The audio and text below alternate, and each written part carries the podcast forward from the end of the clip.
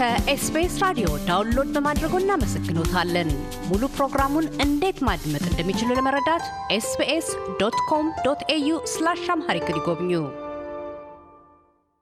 እንግሊዛዊው ክሪስ በኬት ገጣሚ አርታይና ተርጓሚ ናቸው። በቅርቡም ለህትመት በቅቶ አንባቢያን እጅ የገባውን ምርጥ የአማርኛ ስነ ግጥም ስብስቦችን ከገጣሚ አርታይና ተርጓሚ አለሙ ተበጀ ጋር ወደ እንግሊዝኛ መልሰው Songs We Learn from Trees በሚል ርዕስ ለህትመት አብቅተው የጥበብ በረከታቸውን እነሆኝ ብለዋል። መጽሐፉ የበርካታ ምርጥ አንጋፋ የቅርብና አሁነኛ የሥነ ግጥም የብዕር ዘንገኞችን አስደማሚ አስፈንዳቂና አስቆዛሚ የአእምሮ ጭማቂ ስብስቦችን አቅፎ ይዟል። የሥነ ግጥም ስብስቦቹ ከአንጋፋዎቹ እነ ዮሐንስ አድማሱ፣ ገብረ ክርስቶስ ደስታ፣ ጸጋዬ ገብረ መድን፣ ገሞራው ኃይሉ ገብረ ዮሐንስ፣ አቤ ጉበኛ፣ መንግሥቱ ለማ ከበደ ሚካኤል፣ ዮፍታሄ ንጉሴና ደበበ ሰይፉን የመሳሰሉትን ይዟል። ከቅርቦቹም ፈቃድ አዘዘ፣ ገነት እንየው፣ ሜሮን ጌትነት፣ መቅደስ ጀንበሩ፣ ምህረት ከበደ፣ ሰይፉ መታፈሪያ፣ አያልነህ ሙላቱ፣ ታገል ሰይፉ፣ ምስራቅ ተፈራ፣ በድሉ ዋቅጅራንና ሌሎችንም አካቷል። ከባህር ማደኞች የቴዎድሮስ አበበ፣ አምሃ አስፋው፣ አለማየሁ ገብረ ሕይወት፣ ለምን ሲሳይ፣ ዓለሙ ተበጀ፣ ከበደች ተክለአብ፣ ሁማ ቱማ፣ መኮንን ወዳጄነህና ዓለም ፀሐይ ወዳጆን የሥነ ጥበብ ሥራዎች አስፍሯል። የኒህን ሁሉ የሥነ ግጥም ተጠባቢዎች ስብስቦች ለህትመት ማብቃት የዋዛ አይደለምና የኢትዮጵያን ስነ ግጥም ከአማርኛ ወደ ልሳነ እንግልጣር ወይም እንግሊዝኛ ለመመለስ ምን አነሳሳዎት ስንል አርታይና ተርጓሚ ክሪስ በኬትን ጠይቀናል። እንዲህ ይላሉ። Well, Katahun, that's a, it's a really good question because I spent a few years of, when I was a boy in Ethiopia, and I had a very good friend called Ababa. When I was writing my poems, trying to write about my childhood, I thought, well, I want to find out more about Ethiopian poetry because I'm an English poet, but I wanted to write about my childhood in a way that, you know, brought my childhood closer to me. ማለፊያ ካሳውን እንደ እውነቱ ጥሩ ጥያቄ ነው። ምክንያቱም ልጅ ሳለሁ ጥቂት ዓመታትን ኢትዮጵያ ውስጥ አሳልፍ ያለሁ አበበ የሚባል መልካም ጓደኛ ነበረኝ።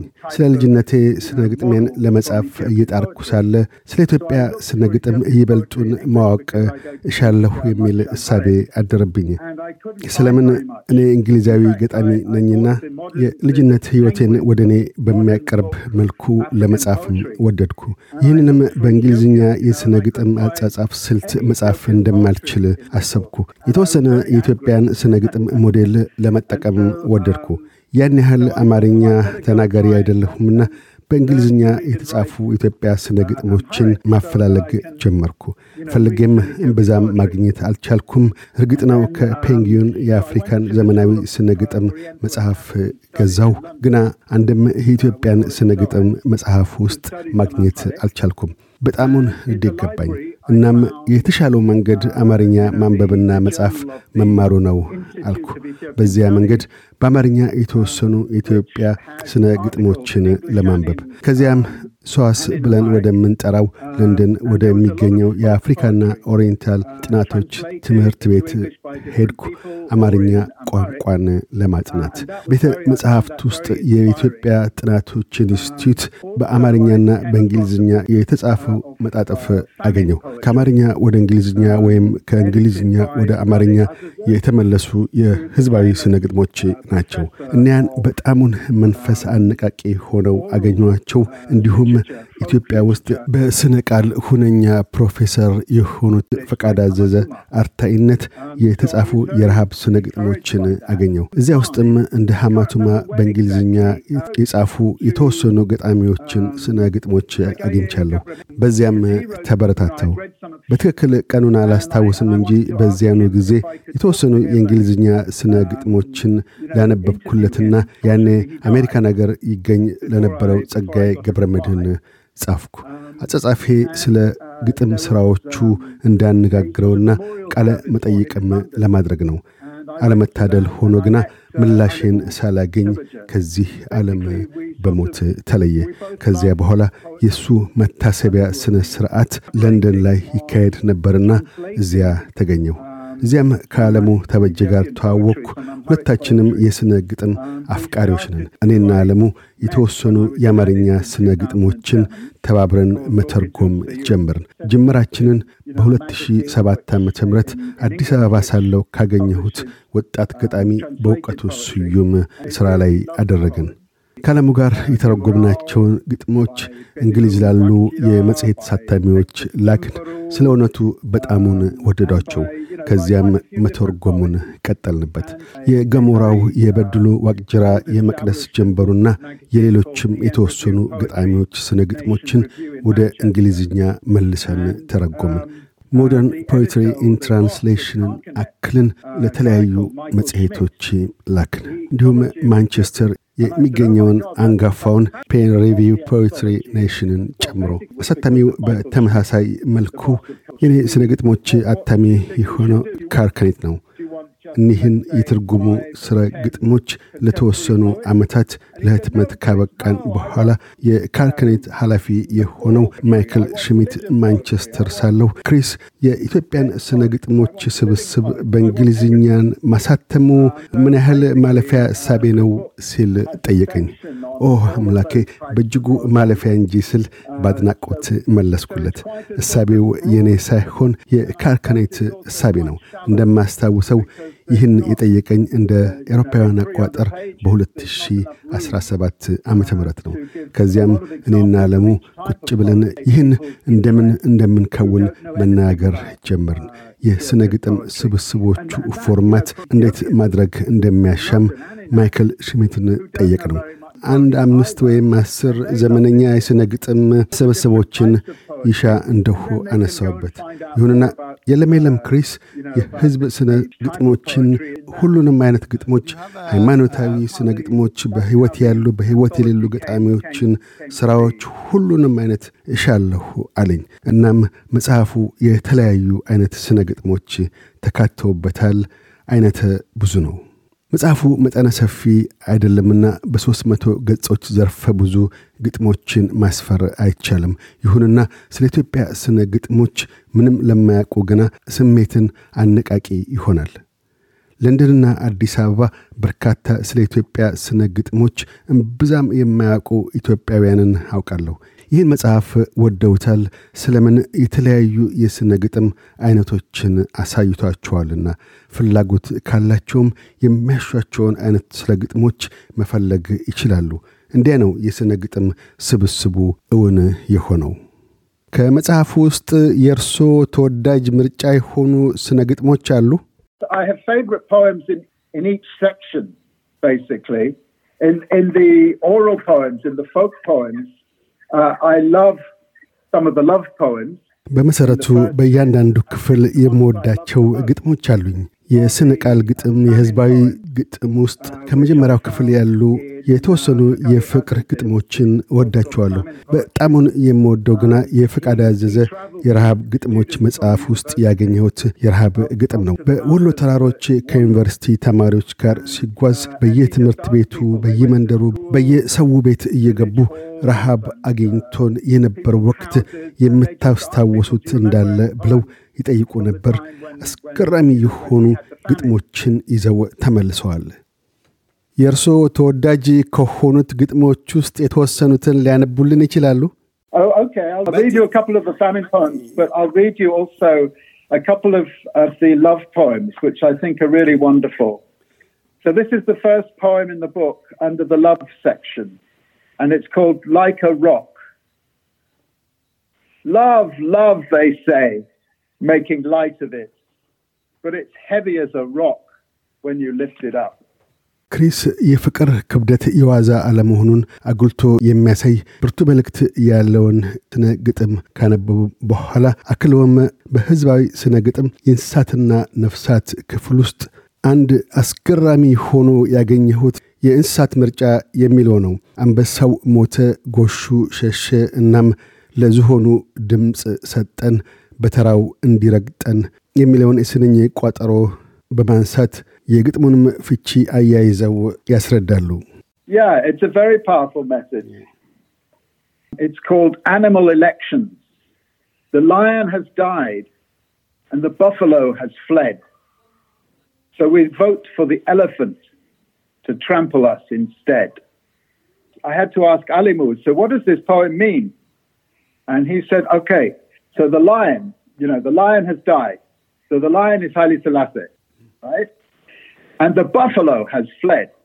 So the buffalo is the Derg, uh, represented by Foreign Minister Goshu, whose name means buffalo, apparently. Yeah. And so we vote for the elephants to trample us instead. So the elephant is, is the EPRDF government, is Meles Zenawi, basically, when he came to power in 1990. ሲልም እንስሳቱ እያንዳንዳቸው የወከሉት ማን እንደሆነ ካላወክ የሚመስልህ እንዲያው ማለፊያ የእንስሳት ግጥም ነው። ይህም ብቻ አይደለም። ምንም እንኳን የሰምና ወርቅ ግጥም ባይሆንም ተመሳሳይ ቴክኒክ ስለሚጠቀምም ሰምና ወርቅነት አለው። መጽሐፉ በጣሙን ጥልቅ በሆኑ ስነ ግጥሞች የተሞላ ነው። ትሑትነትና ትርጓሜ ያላቸው ስነ ግጥሞችንም የያዘ ነው ብለዋል። እንዲህ ያሉ የሥነ ግጥም ተጠባቢዎች ሥራዎችን መርጦ ለህትመት ማብቃት አዋኪ ነውና የምርጫ መመዘኛዎቻችሁና ሂደቱስ ምን ይመስል ነበር? Yeah, I mean, the process I was already with Alimu, we were already translating a few of the 20th century poets. Uh, for example, Gemorao, Sagaye Gabramedin, uh, Mengistu Lema. But ሂደቱ አስገራሚ ነበር። ከዓለሙ ጋር ሆነን የተወሰኑ የሀያኛው ክፍለ ዘመን ግሞችን እየተረጎም ነበር። ለምሳሌ የገሞራው ጸጋዬ ገብረ መድን፣ መንግሥቱ ለማ። ይሁንና ለሀያኛው ክፍለ ዘመን ክፍል ተጨማሪ ግጥሞችን እንሻ ነበር። እናም ዓለሙንና ሌሎች ሁለት ኢትዮጵያ ያሉ ጓደኞችን ጠየቅኩ። ጥያቄው የነበረውም ትምህርት ቤት ሳሉ የወዳቸው የነበሩ ገጣሚዎችን እንዲነግሩኝ ነበር። ስለምን የእነዚህን የሀያኛ ክፍለ ዘመን ገጣሚዎችን ተማሪዎች ኢትዮጵያ ትምህርት ቤቶች ውስጥ በልጅነታቸው ይማሯቸው ነበርና እናም አስር ያህል በተማሪዎች ዘንድ በጣም ተወዳጅ የነበሩ ገጣሚዎችን ስሞች አሰባሰብን። ያም ከበደ ሚካኤል፣ መንግሥቱ ለማ፣ አቤ ጉበኛ፣ ገብረ ክርስቶስ ደስታን የመሳሰሉት ተካተውበታል። የሀያኛው ክፍለ ዘመን ገጣሚዎችን ከመረጥን በኋላ ግጥሞቹን መመልከት ጀመርን። እኔና አለሙ የምንወዳቸውን ለመምረጥ ለእንግሊዝኛ ተናጋሪዎችም ለመረዳት አስቸጋሪ ያልሆኑትን። ምክንያቱም አንዳንዱ ግጥም ሙሉ በሙሉ የኢትዮጵያ ሁኔታ ወይም ታሪክ ላይ ያተኩር ይሆናልና ያንን ማስረዳት ግድ ይላል። ሁሌም እንዲያድርጎ ማስረዳቱ ለገጣሚዎች አስደሳች ነገር አይደለም። እንዲያ ያሉቱ ለኢትዮጵያውያን ይቀሉ ይሆናል። ይሁንና የተወሰኑት ግጥሞች መጽሐፍ ውስጥ ለመካተት በቅተዋል። ለምሳሌ ከገሞራው ግጥሞች ውስጥ ረጅምና ዋኪ የሆነውን በረከተ መርገምን መርጠናል። የሰለሞን ደሬሳን Poem to Matrix መርጠናል። እንዲሁም ሰላሳ ያህል የወቅቱን ገጣሚዎች ሥራዎችን አካተናል። የትኞቹ ገጣሚዎችን እንምረጥ የሚለው የወቅቱን ገጣሚዎችን መለየት አዋኪ ነበር። ዓለሙ የሚኖረው እንግሊዝ ሀገር ስለሆነ ከ1991 ጀምሮ እናም የእሱ የቀድሞ ፕሮፌሰር የነበረ ሰው ጋር ሄጄ እንዳነጋገር መራኝ። ፕሮፌሰሩን አላገኘሁትም። ሆኖም የአዲስ አበባ ዩኒቨርሲቲ የኢትዮጵያ ስነ ጽሑፍና ስነ ግጥሞች ፕሮፌሰር ከሆነው ወንዶሰን አዳነ ጋር ተገናኘን፣ ተነጋገርን። እናም 15 ያህል በጣም ጠቃሚ የሆኑ ገጣሚዎችን ስም ዝርዝር ሰጠኝ።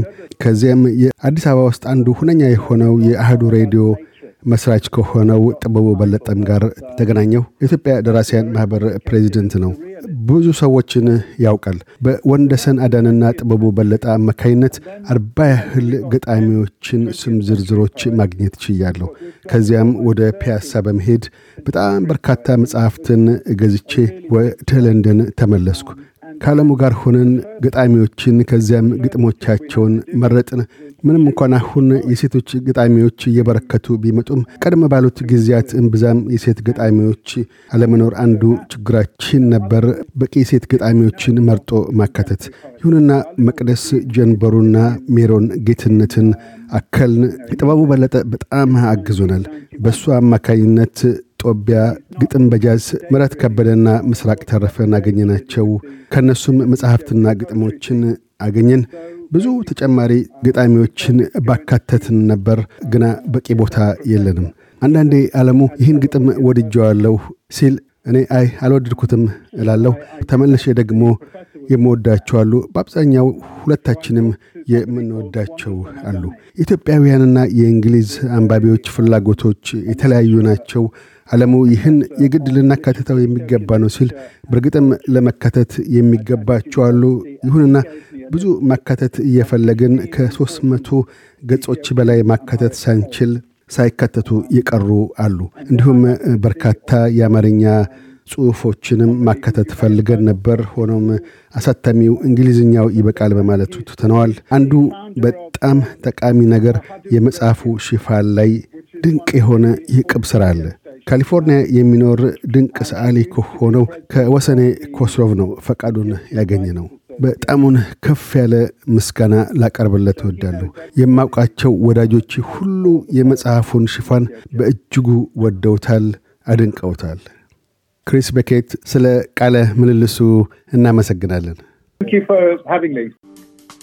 እያደመጡ የነበረው የ SBS አማርኛ ፕሮግራምን ነበር። የፕሮግራሙን ቀጥታ ስርጭት ሰኞና አርብ ምሽቶች ያድምጡ። እንዲሁም ድረገጻችንን በመጎብኘት on demand እና በ SBS mobile app ማድመጥ ይችላሉ። ድረገጻችንን SBS dot com dot au Amharic ን ይጎብኙ።